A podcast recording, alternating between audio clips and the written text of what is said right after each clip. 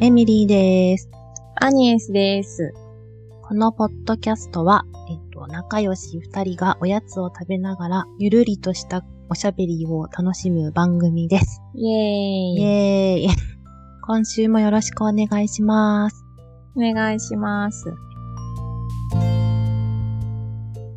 じゃあ早速おやつ紹介行きましょはーい。今日私は、う。うん。また生協の冷凍のお菓子を買ってみたんですけど、んまたレベルの高い盛況来たね。なんかいつも見てると美味しそうと思ってついつい注文してしまうんですが、なんか仕入れの人がうまいんだね。ねえ、厳選された素材を使いみたいな。うんうん。うん、ちょっとついつい買ってしまうんです凄腕なバイヤーさんなんじゃない？けど。そうだね。んそうだよね、きっとこね。れ今度ちょっと入れてみましょうよ、みたいな。うんがうまいんだと思う。なんとドラ焼きなんですけど、あ、どら焼き？はい、ドラ焼きという呼び方ですが、D-O-R-A 焼きと書いて、ドラ焼きですね。ドラがアルファベなのね。アルファベになってて、うんではマスカルポーネラムレーズンっていうドラ焼きなんです。何そのオシャンティーな。そうなの。おしゃれなドラ焼きなの。そうなの。それとはホットコーヒーです。はいちょっと初めて買ってみた。あですけど。うんうんうん。はい。え、冷凍なの？冷、冷凍で、そう、冷凍で届けられる。で、まあ、自然解凍かな？して食べるんだけど、ラムレーズンとマスカルポーネの香りがしますね。ですね。大美味しい組み合わせじゃん。ちょっと怒ってんでしょ。ずるいみたいな。ずるいよね、そのなんかさ、ちょっと今、妬みの感じが伝わってきたらすごいやっ。ぱり、妬ましいわ、みたいな。それはないよ、みたいな。すごい冷凍だけど、このドラ焼きの生地がやっぱちゃんとふんわり解凍されますね。うん、水っぽくもないし、うんふんわりしてます。すごいね。本当にすごいわ。カサカサしてる感じもないんだ。ない、しっとりふんわりって感じですね。すごいね。素晴らしいですよ。全然水滴とかもないし、すごいよ。すごい。うんちょっと、ちょっと置いといた技術がすごい。すごいよね。本当にすごいと思います。ね。うん。エミリーさんなんでしょう、今日は。はい、私ね、今日ね、うんあのー栗ご飯しようと思っあて、で、ネットに載ってた、皮が簡単に剥ける方法っていうのを試したんだけど、え、どうやって剥くの？冷凍しといて、栗を。えっと、ど、どの時点で？あの、落ちてる栗の時点で？うんうんうん、あの時点ね。あの、かた硬いイボイボ、なはいん針は取ってね。取って、うんうんうん。あの、茶色い丸っこいやつを洗って、ジップに入れて冷凍しといたの。ほうほう。で、その冷凍の栗に熱湯をかけて5分置くと、皮がスルンと剥けると、うそっていういうのがあったから、これうんはと思ってやってみたの。そしたうんら確かにあの、鬼皮っていうのカチカチのところ、はは。あそこはまあスルリと剥きやすかったよ。あの、お尻のところから包丁入れてさ、ベリベリベリってやって。うん。でもさ、私が剥きたいのはさ、あの、渋皮なわけよ。でもさ、うんその渋皮も綺麗に剥けたみたいなことが書いてあったから、試したんだけど全然剥けなくて。で、なん、か、結局包丁で剥いたわけよ。え、うんめ、めっちゃ、私知らないんだけど、くっついてんの？めっちゃくっついてんの？あれ。めっちゃくっついてる渋皮って。くっついてるの。ぴったりくっついてる。つる？って取れると思ってた。取れない。取れないのよ。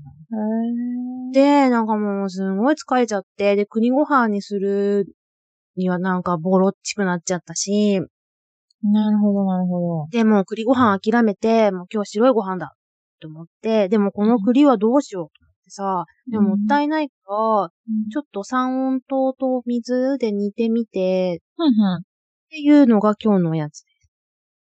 なグラッセ。何ですか？栗の煮物。え、でも、どのぐらいにいればできるの？それは。適当生。え、適当？ごめん、適当。なんか、お、じゃがいも？じゃがいもぐらいな感じ？じゃがいもぐらいああ、な。うん。お砂糖適当に入れて、水適当に入れて、栗が被るぐらいか。で、ボコボコ煮て、えー、どのぐらい ?20 分ぐらい煮たかな？で、そのまま、なんか、蓋して置いといて、放置プレイして、で、ちょっと、美味しそう、美味しそう。うん。で、ちょっと渋皮がさ、取り切れない分が残っちゃってたから、なんか色がめっ茶色いというか、なんかなんちゃって渋皮にみたいなうーん。感じになってる。へえ。なんでか、器量 のいい子たちだけ選別して今日、はいお写真撮りました。うん。素晴らしい。選ばれし。選ばれし勇者3人組みたいな。炭治郎と伊之助と 善一みたいな。鬼滅仕様になっております。鬼滅がひずっと、うん鬼滅ブームがね、すご鬼滅いですね。ブームがそう、そうなの、うんそういうやつとは日本茶です。あら。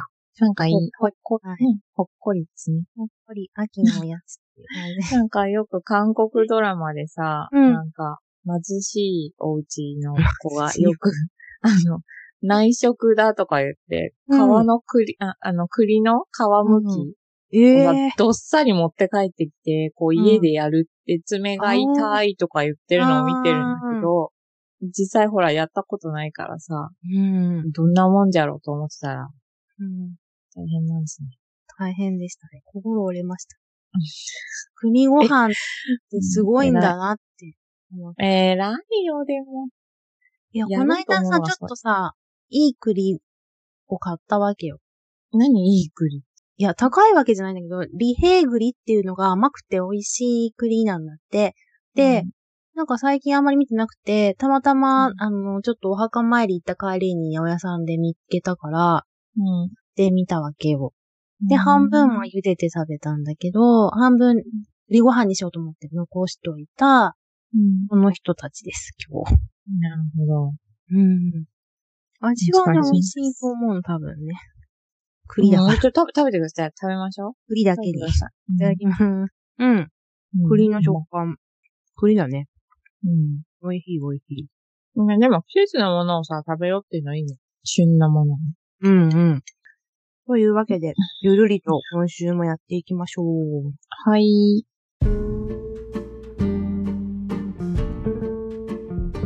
なんか前回、うん鬼滅の刃の話をちょっとしたんですけど、うん。そこから、そうしたんですけどね、漫画をちょっと、うん。うん漫画いいなと思って、うんうん。漫画をね、いろいろ大人買いしてみました。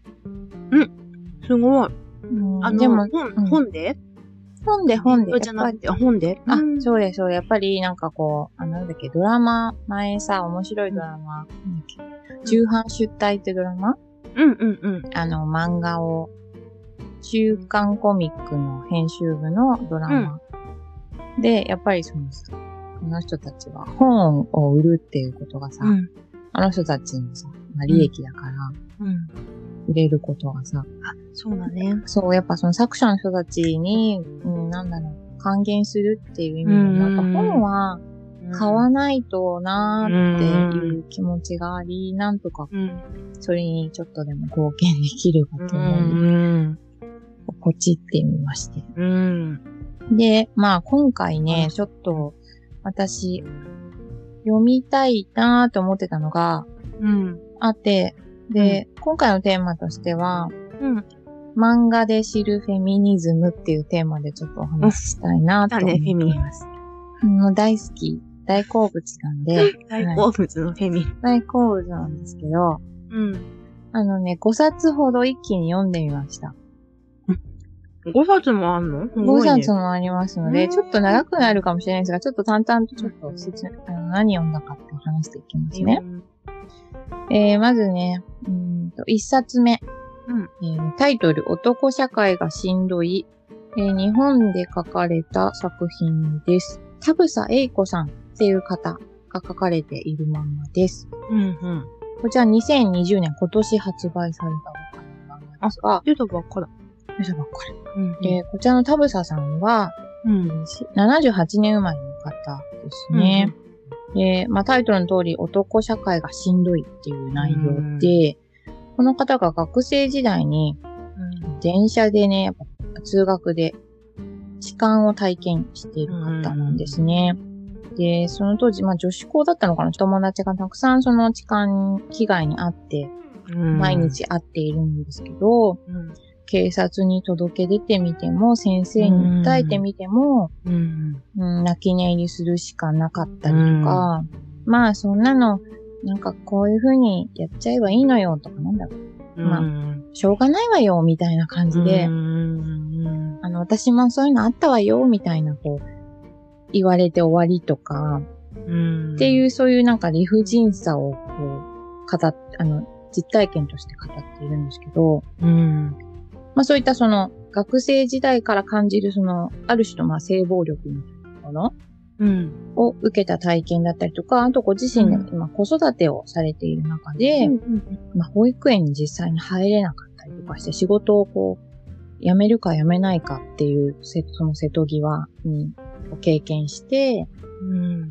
でそれはなぜその、ママ、ママたちの間でしかその問題視されないとか、うん。パパは何も変わらないのに、うん。なぜ女側がいつもこういうなんか、ママたちの間でこういう話がなされるのかとか、うん。で、あんまりこう、ギャーギャー騒ぐと、うん。じゃあバリバリ働ける、働けよ、みたいなことを言われる。同等の、そうんの、俺と同じくらい稼いでくるんだよな、みたいな感じのことを言われると。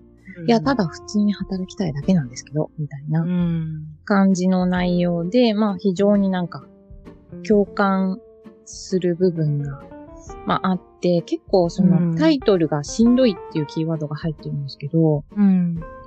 結構読んでても辛かった。あうん、なんかしんどい、ほんとしんどいわって。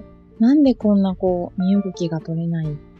あの、うんそのね、本の表紙にも、田房さんご本人なのか、女性が、こう、あ男性社会に埋もれて身動きが取れないみたいなこうイラストが入ってるんだけど、あ。うん。本当にまさにそういう、読んだ感想もそういう感じで、うん。うわーってこう、しんどいって感じ。しんどいね。ちょっとしんどかったですね、これは。うんでもね、、本当に、もう本当その通りっていう感じで、うんで、こちらの田房栄子さんなんですけど、うん。これも最近ちょっと別のあの漫画ではないんですが、うん。あの上野千鶴子さんっていうね、非常うんに有有名なね、方と本を出されていて、上野先生、フェミニズムについてゼロから教えてくださいっていう。うんうん。なんかそれタイトル知ってる。知ってる？見た見た。うん。これも結構、あの、面白くって、この中で、あの田房栄子さんがね、うん。男性社会について、面白い表現をしているんですね。うん前もちょっと言ったことあるけど、A 面と B 面っていう概念をこの方が、うんあの、言っていて、うん。うん。男性社会で今評価されている面は A 面、うん。あのカセットテープで言うと A 面。うん。評価されない部分はまあ B 面であると。うんまあつまり、そういった賃金だったりが、あうんの価値として認められないような部分ですね。育児だったり、えー介護とか B 面だっていうことを、なんかそういう風な構図をこう、すごいわかりやすくこの人言ってるんですけど、っていうのを書かれていて、で、他にもいろいろね、この方そういった実体験をもとにした漫画が書かれてて、うん。うん、読みやすいのかなと、もうちょっとしん、ちょっときつかったな。しん。どい系。しん。どい系し。ん。どい系。しん。どい系でしたね。で、2冊目なん。ですけど、ちょっとじゃん。じゃん。いきますね。うん。2冊目が韓国の漫画です。うん。えータイトルが衝撃ですが、クソアマの美学っていうタイトルです。うん。なん。ミン・ソヨンさん。という方が、えー書かれていて、こちらも2020年今年発売されたばっかりの本なんですけど、えーこちらちょっと面白くって、テーマがね、もし男と女が入れ替わったらっていうテーマで、うん。まあ、ちょっと4コマ漫画って感じかな。こう、うん正方形の本なんですけど、スクエア、スクエアタイプの本なんですけど、そこにこう、ジグザグな感じで4コマで書いてあって、男性と女性が入れ替わったらこうなるよみたいな、うん。うん。なんかそのシチュエーションを漫画で書いていて、ちょっと最後のコマでチクリとやるみたいなうん。感じで、結構面白うん。かったですね。で、うんちょっ、とあの読みますね。うん。先生に女の子が話しかけるんですね。幼稚園の女の子が。うん。先生、ギフン君が私の、私を叩くの、髪の毛を引っ張ったり、いつも嫌がらせするの、先生に泣きついたんです。そしたら、せん、あの、先生、女の先生が、それは、ギフンが、ユンジュンのことが大好きだからなのよ、って返すんですね。まあつまりその、あなたの、あなたをいじめた男の子は、あなたが大好きだからよって返すんですうね。ん。で、その、えー泣いてる女の子が、大好きなのになんで叩くの？って先生に聞き返しました。先生は、男の子は好きな女の子に対しては意地悪をしてしまうものなのよ。って返します。で、最後にその女の子が、えーあなたは自分の教え子を身勝手な潜在的犯罪者に教育しているということなのに、実に能天気におっしゃいますね。って、なんかこう、ちょっと大人になった口調でポロってこう言うんだけど、うん。いやなんか本当にこう、こういうさ、なんていうの？そうだよな、みたいのが、うん。あの、なんだろうシーンがいっぱい書いてあって、うん。なんかすごくその男性優位な立場、うん。そうね。下駄をた、こう、下駄をたくさんこう履かされていて、うん。うんそれでいいみたいな感じになってるけど、うん。女性側がそれを拒否したら、うん。なんかそう逆ギレしてくるみたいな。あ、そうね。うん。この、このクソ女とか、このうん。ビッビッチみたいな感じでこううん返されてしまうっていう、うん。なんか俺の、俺をなんで受け入れないんだみたいな、うん。あるね、そういうとこね。うん、そういうシーンがすごいたくさんこの漫画にはうん書かれていて、ああ、こう逆の立場だったらこういうふう、こういうことを言ってるよ、みたいなうん。のが書いてあって、その結構これ、私はすごい、なんだろう、女性として、ああ、そうだよね、わかるわかるって思いながら見てたんだけど、うん面白いなと思って見てたうんけど、男性がこれ多分見たら結構きついだろうなっていう感じ。なんだろう、なんかこう女の人を誘って、うん。声をかけて、で、連れなくされたから、なんでこんな俺が誘ってるのに、なんか電話番号教えてくれないんだよ、みたいなことを言うとか、うん。はぁっていう感じ。うん。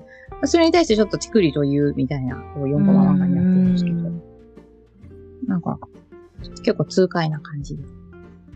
次がね、え、ペルセポリスっていう漫画です。こちらはイランの人が書かれた漫画なんですけど、うん。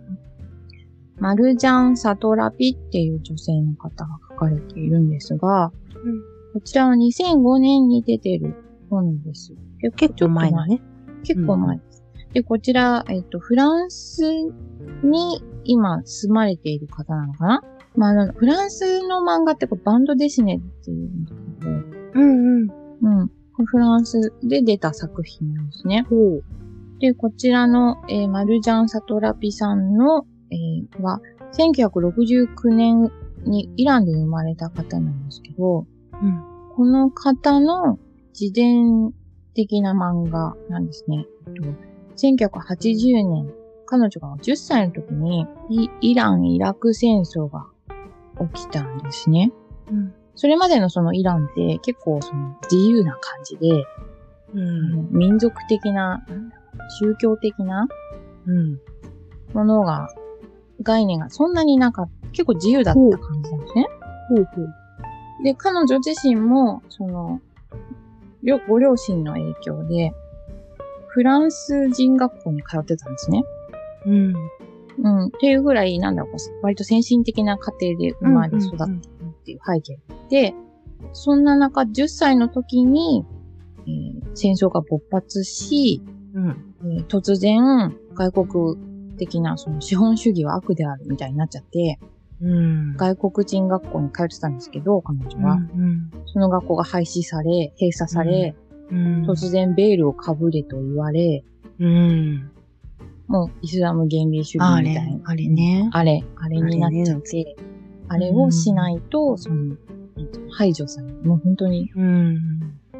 生きるか死ぬかみたいな。ベールをかぶるか、うん死死を選ぶか世界になってしまったっていうう、ん。フェミニズムだけに特化はしてなくって、本当にその戦争が起きてから人々がどうなったかみたいな感じの話なんですけど、うん。ベールを被るっていうところが、なんか、すごいなんか、今のさ、そのうんマスクをしなさいみたいな感じ、うん。通ずるものがね、あるね。あるのかなと思いつつ、でもやっぱりなんかう、ん。本当にでも、あもっとひひどい話なんだけどさ、うん。もっとひどい話だよね、あれ。うん女性だけなんでね、顔隠さなくちゃいけないのよ、みたいな。うん。うん。コーランっていうさ、あうんの、イスラム教の教典、あれね、経典ね。なんかこう、美しい部分を隠せみたいな、隠しなさいみたいな教えがあるみたいで、で、その美しい部分っていうのは何かっていうと、髪だったり、うん。まあ、そのボディライン、女性のボディラインだったりっていうことなんだって。うん。なので、まあ髪にスカーフを巻くとか、うん。ラインが出ないような服を、ね、真っ黒い服をくる着るんだけど、その経典の中に、なうん男女は違うものだっていうふうにままず書かれていると。うん。で、中でもまあ女性は美しいものだっていう意味のその違い、違うんだって書いてある。うん。で、もう一つ、えっ、と、人間は弱いものだと書いてあるので、うん。ね特に男性は弱い、誘惑に弱いものだっていうふううにん。書かれていて、それに基づいて、女性側が、そういうことをしなければならないっていうので、なんなんかその、本人たちはどう思ってるんだろうなって思ったら、うんなんかそれもちょっといろいろブログを見てみたんですけど、うん。隠す、体とか髪を隠すことで、女としては見られなくなるっていうところが、うん。なんか人間として対等に見てもらえるみたいな感覚なんだって。うん。なんか、はぁって感じがちょっとしたんだけど、うん。うん。うん。なるほど。なんかまずゼロ、ゼロになるっていうか、ああ。なんか、基準をあま合わせる。なんか、この間意味で、ミッツマングローブさんが基準を下げてるっていうか、多分それと同じ意味合いなのかな。なんか、なるほどね。うん、とかっていう言葉書いたうから、うーん。ん、みたいな。なんか、ちょっと、うんやっぱりちょっと、うん、んみたいな。歩み寄らなきゃいけないの？みたいな感じが。うん。男性に合わせた内容だよね。そうだよね。うんちょっと、うん。うん。でもそれが、なんていうの、そのな、なかった、全然そういった文化的なものがなかった立場から、いきなりやれって言われたっていう、そのよ抑圧され、な自由をしてた立場からさ、抑圧されるってうんきついなと思ってき。ついよね。うん、なかなかな内容でしたね。でもすごく、戦争の歴史としても漫画で、うん。わ割と淡々と書かれているのね。あんまりその、なんだろう、裸足の原的なこう、なんかせ苦しい感じのはなかったから、うん。割とその戦争の歴史としてはなんか読みやすかったかなってうん。なりました。えー、じゃあ次行きます。えー、ウーマン・イン・バトルっていう、なんか今非常に話題になってる本らしいんですけど、へえ。えーノルウェーの方、うんえーが書いてます。マルタ・ブレーンさんっていう方で、こちらは76年生まれの方ですね。2019年に発売されています。ウーマン・イバトルっていうタイトルで、そのまんまなんですけど、女性が女性のために戦った歴史がずっと書いてある。誰が、どこの、の国のどんな人が、どういう背景でどういう運動をしたか、みたいな、そうの、ん。フェミニズムの歴史みたいなことが書かれていて、150年間、たった150年なんです。うん。運動が起きてるのは、あの、歴史として残ってるうん。っていうところを書いてくださっている。イラストもちょっと面白い、たうんうんちょっと変わったイラストでそんなにこう、まあ、深刻には入ってこないので、うん、読みやすかったんですけど、うん、いつ女性がこういう権利を得たみたいなのが、こう、わかるので、うんうん、なるほど、なるほど、と思って、あの、うん、歴史を知るのが、あの、面白かったんですけど、女性があの、選挙権を得たっていうところ、いつ得たのか、みたいな。うん、それまでなかったっていう話なんですけど、うん。女性が選挙権を得ることができたのは、えー、一番最初に得たのは1893年にニュージーラニュージーランドが初めて、うん、なんだそうです。で、それにだいぶ遅れをとって日本は1945年。遅い。でも、フランスも1944年っていう、ええ1年前なんですよ。なんかもっと平等だった気がするけど違うんだ。その1年しか違わないんだ。うん、そうなんです。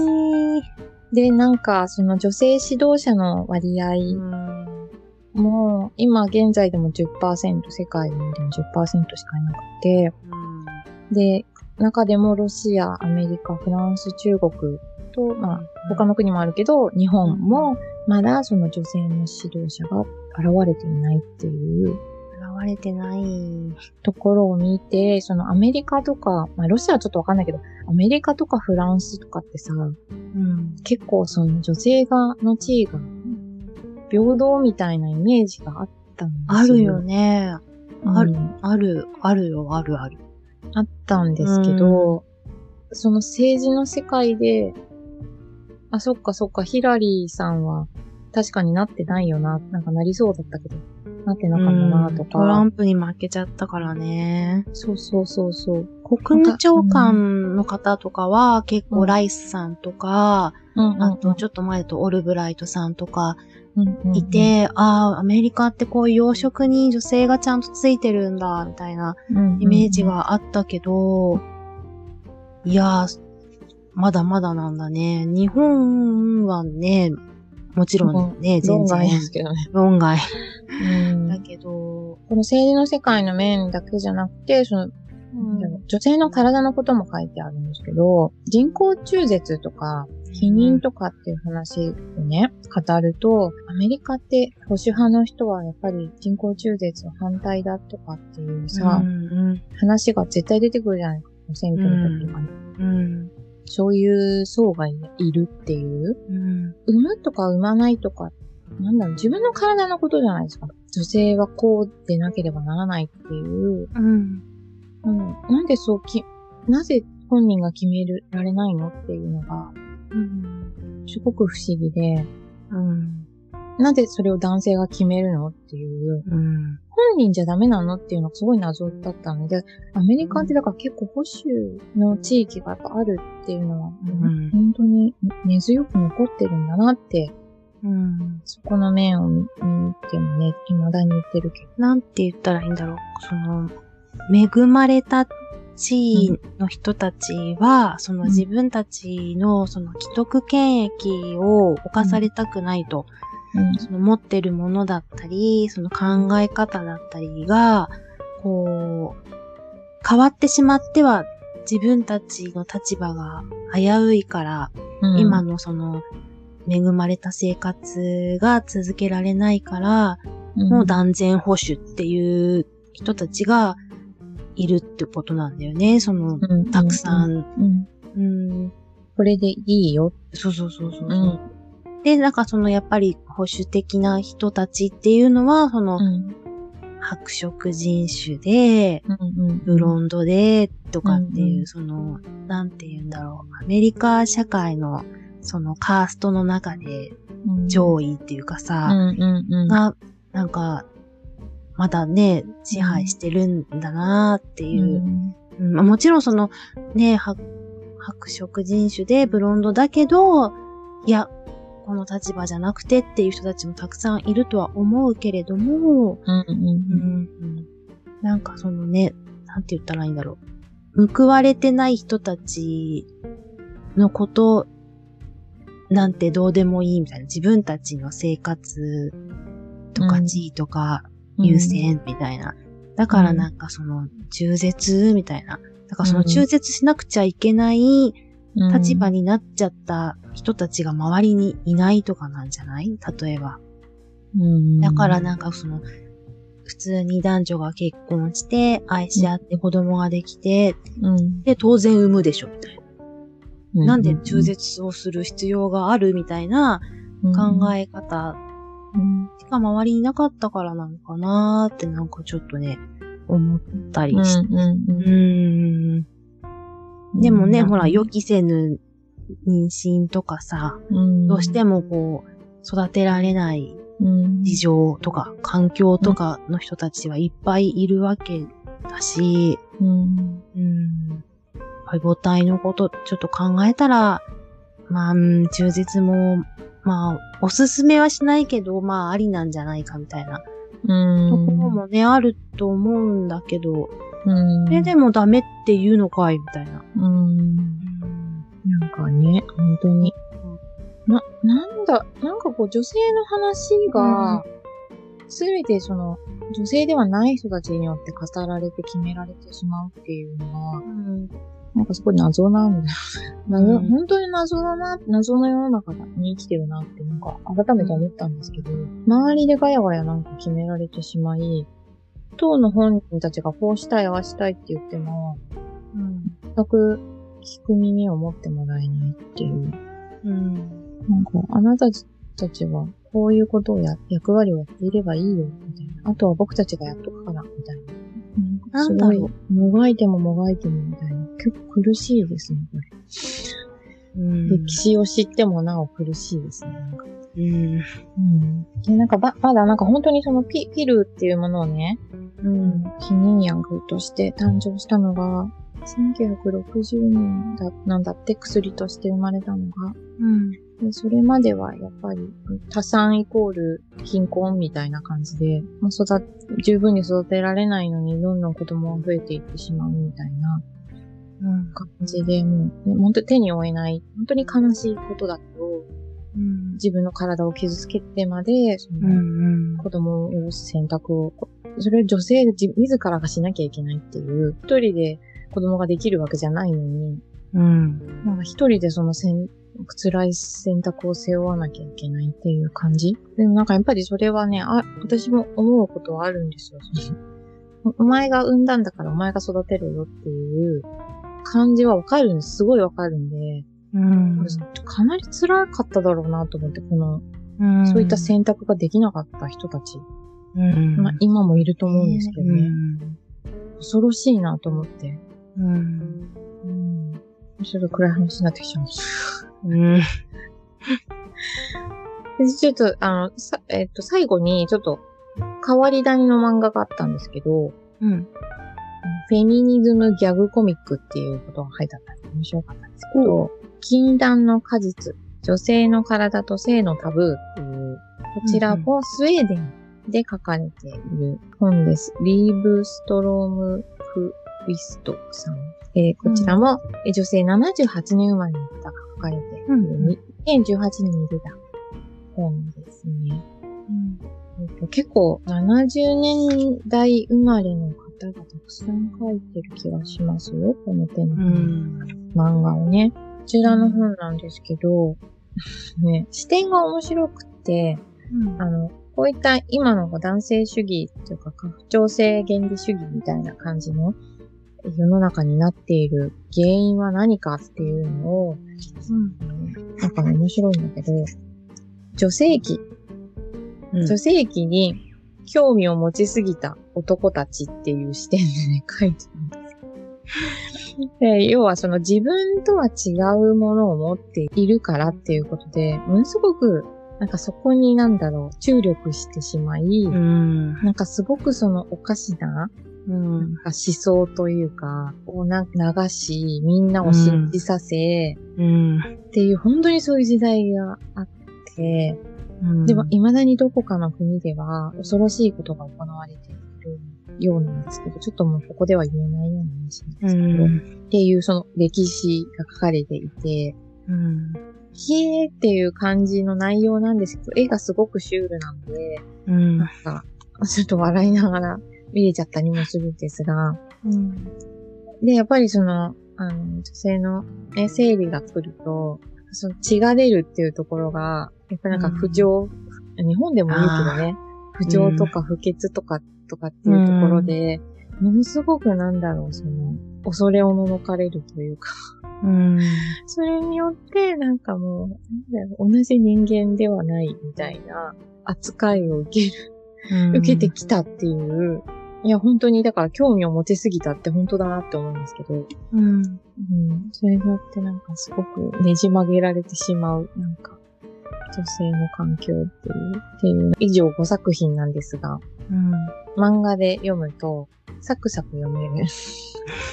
サクサク読めるし、うん。なん。か、あ、そうだよなって、なん。か結構辛い、あの、話だったり、ずん。てくるん。ですけど、皆さん。なん。か絵が緩いん。ですよね。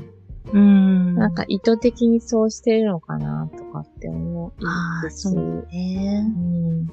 うん。なん。かすごくカジュアル、でも本当にこの発売の年数とかが本当に近年ここ2、3年とかなので、それを見てもやっぱりそれまではなんか受け入れる、だから出版、出版すら多分できなかったのかもしれないなとああ、かもね。うん。で、やっぱりその、スウェーデンとか北欧がちょっと一足早い。2008年とかに出してるので、なんかそこはせ、そこから先進的に何か変わってきたのか、MeToo とかね、いろいろあったかな。本当に今、あの、ホットな話題なのかな。これに、この流れに沿って、女性、すべての女性が気づく。まず気づくってところを、一回なんかゼロにするっていうか、うん。なんでおかしくないみたいな。うん。おかしくなかった今までっていうのに気づく、今そういう時なんだなって本当にそのキム・ジヨンみたいに思ったけど、うん。いや、まだそれなのかっていう話なんですけど、うん。うんなんか本当に世界、世界中見ても、と、いろんななんか文化とかさ、食べ物も違うし、言葉も違うし、宗教も違うのに、うん。なのに、この男女の差別うん。欲張りの違いっていうのは、なんか、同じじゃねっていう。なんなの、うんこの統一感はっていう、うん。無意識の差別っていうか、うん。おそ、恐ろしいなと思って、この、誰が宣教したわけでもないと思うんだけうん。ど、なんなのっていう、本当にそこの原点が私は知りたいんですよね、その、なぜそうなったっていう、っていうのを読んで思いましたね。その、あの、日本の漫画と韓国の漫画を読んだんですけど、それは今、うん。現在の、現代の日本、うん。割と近年の日本の、日本とか、日本とか韓国で起きてるうん男性から受けるイラッとくるシーンとか、うん性暴力だったりっていううん実態が書かれているんだけども、うん。なんか、ななんでそうな、なんでその差別が生まれたっていうところが知りたい。うん。と、漫画を読んで、またなんかちょっと掘り下げるべきなんかテーマが見つかったなって思いました。まだまだ続きます。はい。そんな感じでございます。はい。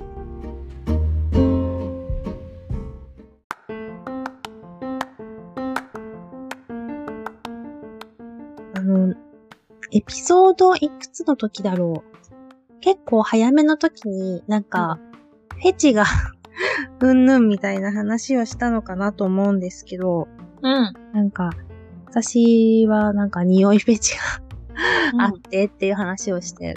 で、なかなかその、周りにフェチな人を探すのが難しくて、なんか、ああ、私だけフェチなんだ、ふふんなんと思ってたんですが、なんかね、なんと今週、職場に音フェチがいることが分かりまして、なんか、えー、いた近くにいたっていうのが、なんかね、ものすごく嬉し、嬉しかったっていうかなんか、ああ、みたいな、同志発見したりみたいな感じだったんですけど、なんかこう、私はその音に対しては別に何の感情もなく、うん。うーんなんて思ってたんですけど、あやっぱりこう人それぞれそのゾワゾワ来るポイントとか、なんかこう、ああ、なんか甲骨みたいになるポイントが、あ、こんなに違うんだなみたいな。で、結構、まあ、出入りの業者さんの、まあ、音なんですけど、ちょっとこう歩いて入ってくる音だったり、その人がこう、斜め掛けしてるバッグのカサカサカサっていう音が、すごく好きなんですって。書類を、こう段ボールケースみたいに入れて、で、うちの会社にこう全部置いとけないじゃないですか。なので、あの、その指定の業者さんに運んでもらって、まあ、どっか倉庫で保管しといてもらうんですけど、何年か前のこの資料を探してるんだみたいな。で、ああ、預けちゃった中にあるんだね、みたいなことになって、で、なんかこれを持ってきて、いや、やっぱ違ったみたいな。じゃあまた違うの持ってきて、前のやつを回収して、みたいなのは、あの、今週、先週か、ちょっとね、あの、いつもより回数が多くて、うんうん。で、その、あの、業者さんの方が、段ボールを6箱とか持ってくるのかな。で、うん、その、フェチな人、うちの直属の上司なんですけど、その上司の席が一番、あの、フロアの後ろの方だから、で、スミッチョのところに、あの、段ボールを積んでもらうんだけど、で、ちょうどその上司の横でカサコソ音がするわけですよ。ドスドスドスって歩いてきて、カサカサカサ。でもその音が大好きでたまんないと。よかったですねっていう話をしてて、それは私が、その、お菓子の紙箱をベリベリベリってやった時の、あの、クンクンした匂いがものすごくいい匂いで、もうなんかたまらんのですよっていうのと多分同じ。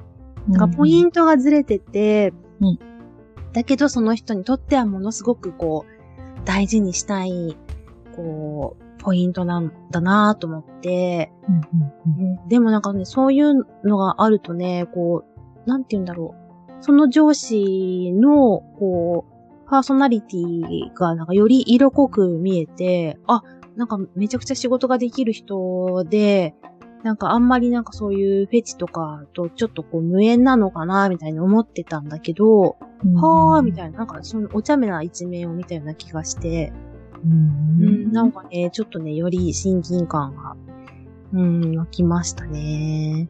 多分でもね、みんな言わないけどなんかね、あるんだよね。ホチキス止めた時のあの、金属音が好きとか、なんかこう、コピー取ってる時のこう、規則的なウィーウィーっていうのが好きとか、多分ね、何かしらあるけど、気づいてないのか、気づいてるけど言わないのか、ない人っていないと思うんだよね。仕事してる時に、こう、あ、無駄じゃな、無駄じゃないけど、うん、まあ必要でもないことを話すのってこうはばかられるのかなとか、なんかそういう話はまあ飲んでる時にししようとかさ。うん、でも今ね、そういうの飲みに行くとかっていうのはないから、なんかこう、適度に小出しに言ってくれたらなんかもうちょっとこう会社が楽しくなるっていうか、こう、職場の人間関係が円滑に行くんじゃないかなーって、その人がなんかどんなことを考えてるのかとか、どんなところにこう素敵ポイントを感じたかとか、うん、なんかそういうことをさ、仕事以外で教えてもらえたら、なんかもうちょっとこう、仕事にもなんかいい部分が付与されるんじゃないかなーってちょっとね、思ったんだよね。うん、うん、うん。うん。フェチ、フェチの部分は、なんか、なんなんだろうね。言いにくいかもね、ちょっと。こなんか、個人的なことじゃん、すごく。敵だからね。個人的な、なんだろう、思考だと、思考だと思ってるから、うんうん私なんかすごくマニアック。マニアック。すごいマニアック。そこだけとかだったりするから、うん、なんかそれに対して反応が、あ、そっかそっか。得られないと思うと、うんうん、なんだそれが、自分がした話に、なんか価値を感じないかもしれないと思うと、言いにくいのかな。自分の中だけで楽しむまあね、そうだね。なるよね。まあ、なんか言った時に、あ、変態って言われちゃうっていうことに、こう、怖さがあったりとかもあるもんね。うん。別にでも私変態とかオタクは褒め言葉だと思ってるので、全然それはいいんですけど、でもそうだね、理解がない人がね、心ない言葉を発することもあるし、なんか、うん。うん。あえて触れないようになんかこう変な気を使ったりとかっていうことも余計なんかね、傷ついたりとかすることもあるから、そうね、話すのは難しいのかね。うん。あ、でもうん、人柄によるかも。あ、そうね、そうだね。なんか、この人なら可愛いみたいな。ああ、なるほど、なるほど。この人が行くなら可愛いかなうん。可愛いで済むっていうか。ああ、あな、なんだろう、許容できるか。うんうん。あ、そうね、それはあるかもね。うん、うん。え、社長とかがちなみに言ったらどうなのああ、でも、ちょっと、お、なんか。人間に寄ってきたぞ、みたいな、あ、なるほど。なるかもしれない。なるほど例えば、ほら。なんていうの、ゴルフ場の朝一番の芝の匂いが好きなんだよとか、言われたらあーなるほど、どそれは爽やかすぎないか。な。なんとなくほら、雨の日、雨上がりのうんさ、うんゴルフ場でさ、とかってこう、うん。またこう、匂いが違うんだよ。匂いが違うんだよとか言われたらさ、うんおそこ行くか、うんみたいな。それ言う人じゃないよね。うんそうだな。うんでもさ、意外とさ、ワイン好きっていう人ってさ、あ、なるほど。花？民間よね。民間っていうかこう、ほら、なんだっけ、ワインって語らなきゃいけないじゃん。なんかこう、樽香がとかさ、スモーキーなとか、なんか、バゲットのようなとかさ、うんなんかだからこう、はいはいはいうん。多分なんかこう、ワインのうんちくがすごい人と、なんかこう、接待とかでさ、接しなきゃいけないとかっていう場面がある人だったら、意外とそういう訓練ができていて、うんなんかちょっとこう日々の、なんて言うんだろう。お天気とかさ、土の匂い、うん風の匂い、雨の音とかっていうのに、ちょっとこう、意識を飛ばしてるかも。って思う。飛んでないかなわかんないけど。うんと飛んでたらもうちょっとね。飛んでたらねいいけどね。うんそうね、そうだね。フェ、うん、そうか、フェ、フェチを、うん、フェチを共有しようっていう。うフェチを。ん。うん。まあ、フェチだけじゃなくてもね、なんかもうちょっと個人情報を、個人情報ね。うん、配置して、うん。あ、それが好きなんだ、みたいな話のこうきっかけにつなげたりさ、したらいいんじゃないかなーって。あうん、なんか積極的雑談っていうの。あ。あ、あ、そうかそうか。新しい人たちだもんね。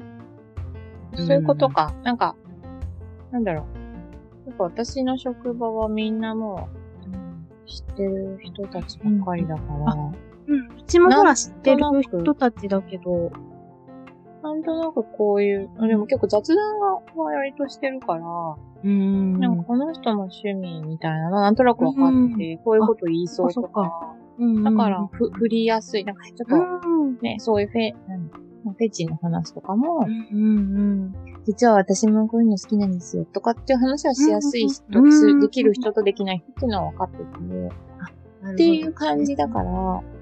なんかその改めてそこを開拓みたいなと。ころは、うん、確かに新しい人はそうかもしれない。あ、でもそれか、私が飲み会に行かないからかも。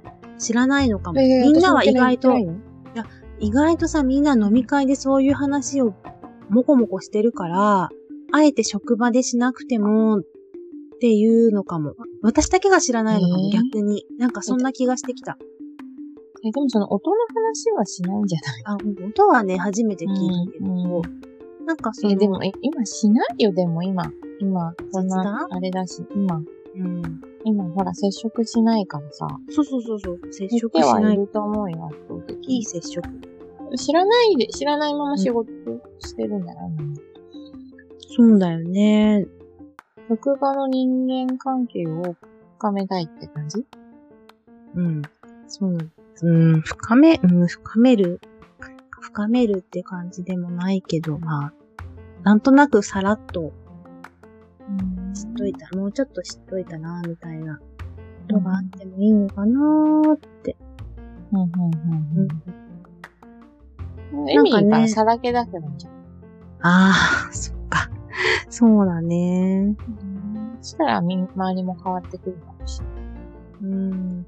なんかその、ほら、先週？うん。のあのエピソードの時に、うんうちの部のその通信を発信しましょうみたいなうん、ことが、うん仕事になりそうみたいなことをちょっと言ったと思うんですけど、はいはいはい。それのこう、なんだろう、一番お尻のところうん。に、こう、編集後期みたいな感じで、なんか、うん今週は、まあこういうことが実はありまして、みたいな感じで、ちょこちょこ開示してうん。いけばいいかな、なんて思ってるんだけど、それはプライベートなのそれとも仕事の中のまあ、仕。事とプライベート半分ずつぐらい。にして、こう、織り混ぜて、ちょっとずつうん小出しにしていけば、なんか、楽しい雰囲気とか、あ、こういうこと考えてんだ、みたいなのがうん。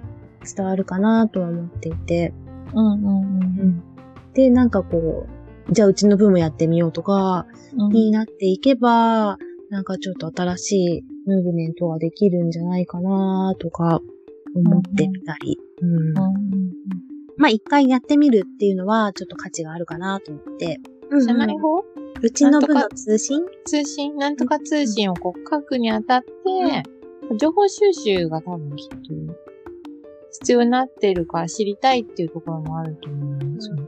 なんかちょっとね、その、うんその人のパーソナリティ興味みたいなのが、うんうんあれば仕事にプラスして、なんか、いいのかなとちょっと思ったんだけどね。うん。うん。うん。あのなこ、とでした。そうなの。情報を配信する人からすると、情報収集は大事なのね。新聞記者ですよ。うん。いや、でも大事だよ。なんか何でネも、タを追うぞ、何みたいな。でもそう、どこにどう繋がるかわかんない。そうなんだよね。とりあえずやってみて。これのことはあの人に聞こうみたいになるじゃん。うんうん。ね。うん。そうだよね。いや、なんかいいんじゃん。部員紹介とかもすれば。うん。あ、そうね。そうだね。写真撮って。なんとかが好き。最近これ最近お休みの日何やってますか？コロナ禍での休日何やってますかみたいなのでもいいよね。ああ、いいんじゃない？ベランダでカイワレを育ててますとか、うん。メダカが増えましたとか、メダカの産卵の手伝いましたとか。そういうのでも、そんな可愛い話は出てくわかんないけど。る。うん。いいんじゃない？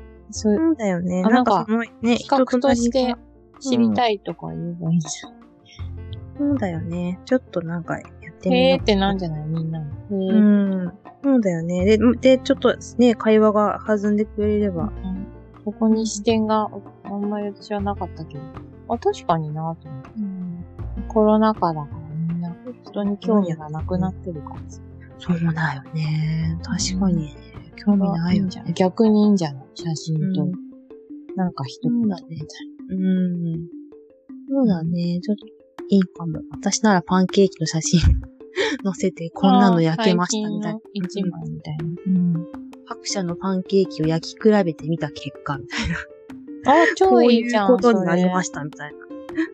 たあくまでもなんか、ね、一消費者としての目線なので、仕事的な要素はありません、みたいなことを書き、コスパがいいとかね。コスパがいいとか、うん。手軽に買えるとか、よく売り切れて簡る。単に焼ける。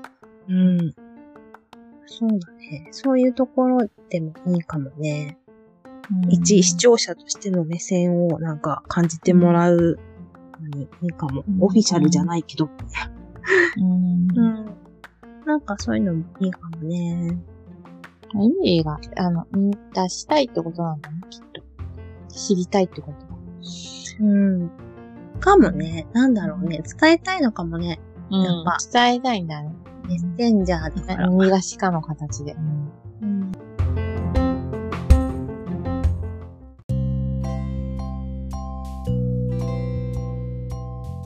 エンディングです。はーい。あ、なんかさ、前回、エミリーさん、編集を、初編集をされたそうなんですけそうなんです。ど。どうでしたか？どう手でした？をしてもらい。いや、私はほら、機種違うからさ、そんなにわかんな大い。変。だったけど、うんうんうん。なんかその、なんていうんだろうな。音？私たちが喋った音の波形っていうんですか？こう、うん。あれがね、ギザギザしたのね。うーん、あれが、うんあ、ここね、ここが高いのね、とか、ここが無なのね、とか、ここ切ればいいのね、みたいなのが、なんかちょっとずつ分かってきたりなんかして、で、こう、0コンマのところで切ったり貼ったりするじゃないですか。あれが結構、なんか面白かったです。うまく繋がるとね、なんかで、でもどうしてもなんか、ポチッ、ポチッっていうのが残っちゃったりとか、もうここ取りたいみたいな、あこだわっちゃったりなんかして。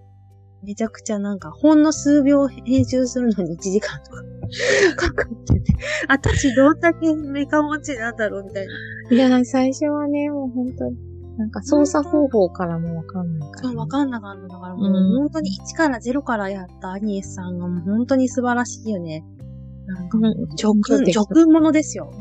え、だから最初のとこ結構やばいんじゃない？だから聞いたら。やい聞き直したら危険だ気がするわ。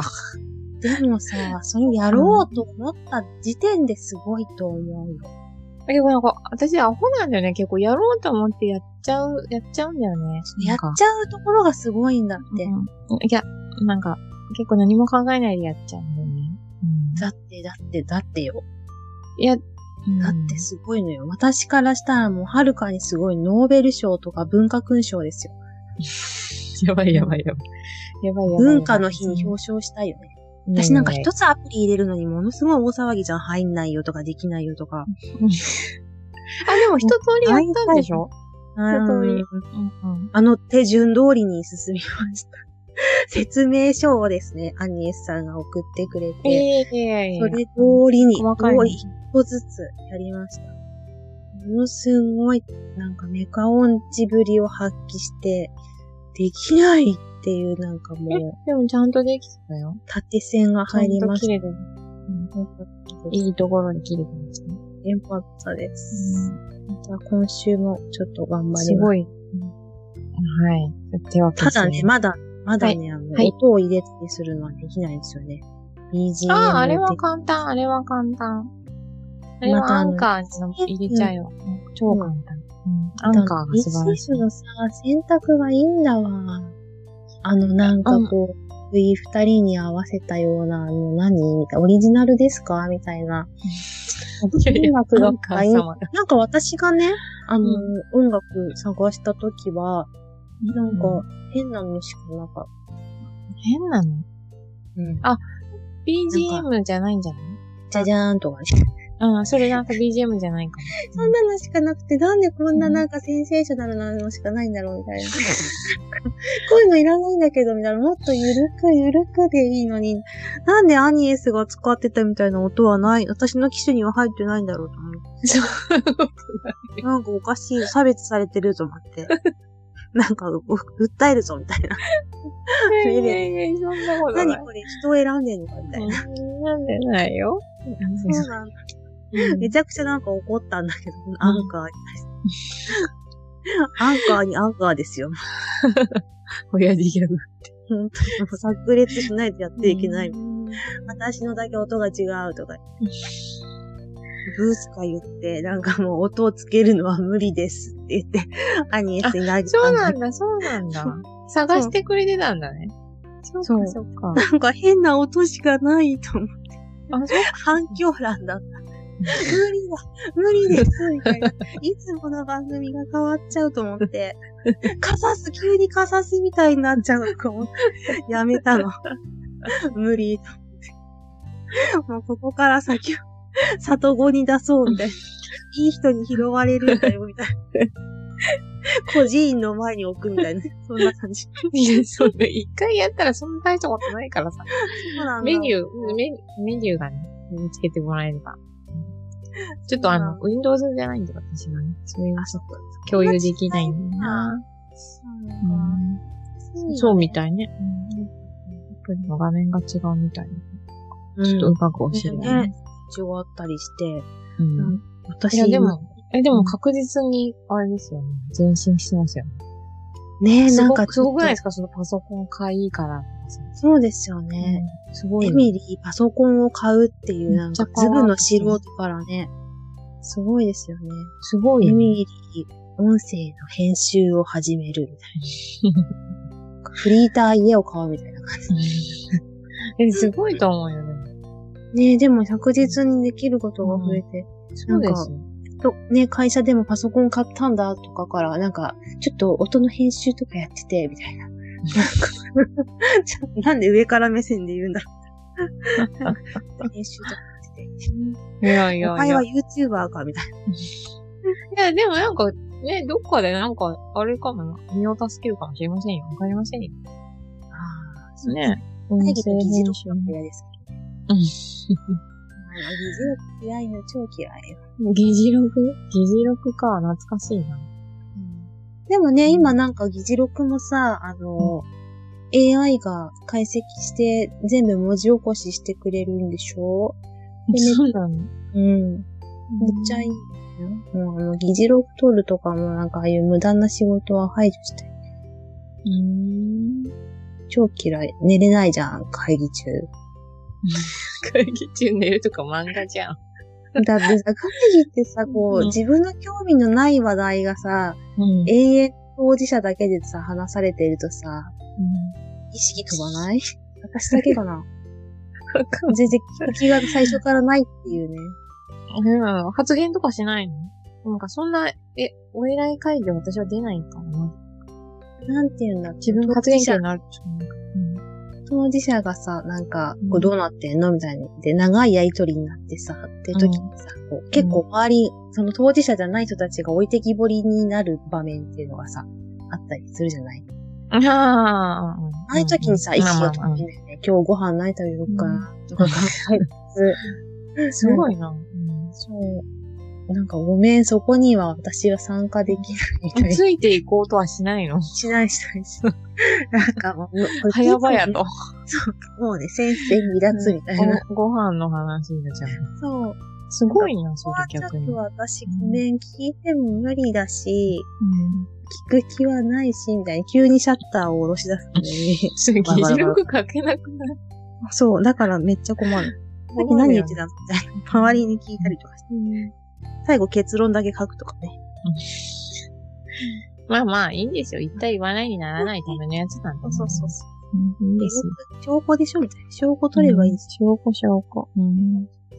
少しずつ前進しているメカ音痴。音痴。もうメガ音痴じゃない。メガ音痴じゃない。い。うん。アニエス先生の指導も。これからも励む所存。励む所存です。よろしくお願いします。反響欄になりながら、編集作業をするという。なんかね、忙しい、仕事も、なんかね、忙しかったみたあいな。今週ね、めちゃくちゃなんか火曜日にズドッと来て、そっか、そっか。うんなんかね、久々にね、泣きそうになりましたね。なんか、休みたいとか言って、職場でトイレ入ったら、休みたいってなって、うん。そう。まあ、休み取ってもいいんだと思うんですけどね。まあ、取れない状況だったり。真面目だからね。うん。取りますよ、取りますよ、取ります、取ります。人は休まないといけません。っていう人はやが休まないんだよ。え？という人はあまり休まない、ね。休みます。そういう人もそう休まなかったですよね。うん、休うん。みますよ、みたいな。ちょっとずつ、ちょっとずつ、あ、今回が、この機能が分かったぐらいの、そんなノリでいいんで。うん。長く。そう。なんか、ここからここまで消したいのに、で、うん。えいって、こう、削除みたいなの押すと、全部消えたりとか。しー。て、あれじゃあさっきのやつどこ行ったのみたいな。で、元に戻すみたいなのを、で、えー押して、嘘。うん。元に戻すってボタンを押して戻ってきたりとか、えなんでこっからここを選んだつもりが全部選択したことになっちゃってるのみたいになったり。なんか、そういうの問題なんだ。私の指先が太いのかみたいマウスじゃないのね、やってるの。な。あ、そうそうそう、マウスね、どっか行っちゃったの。だからね。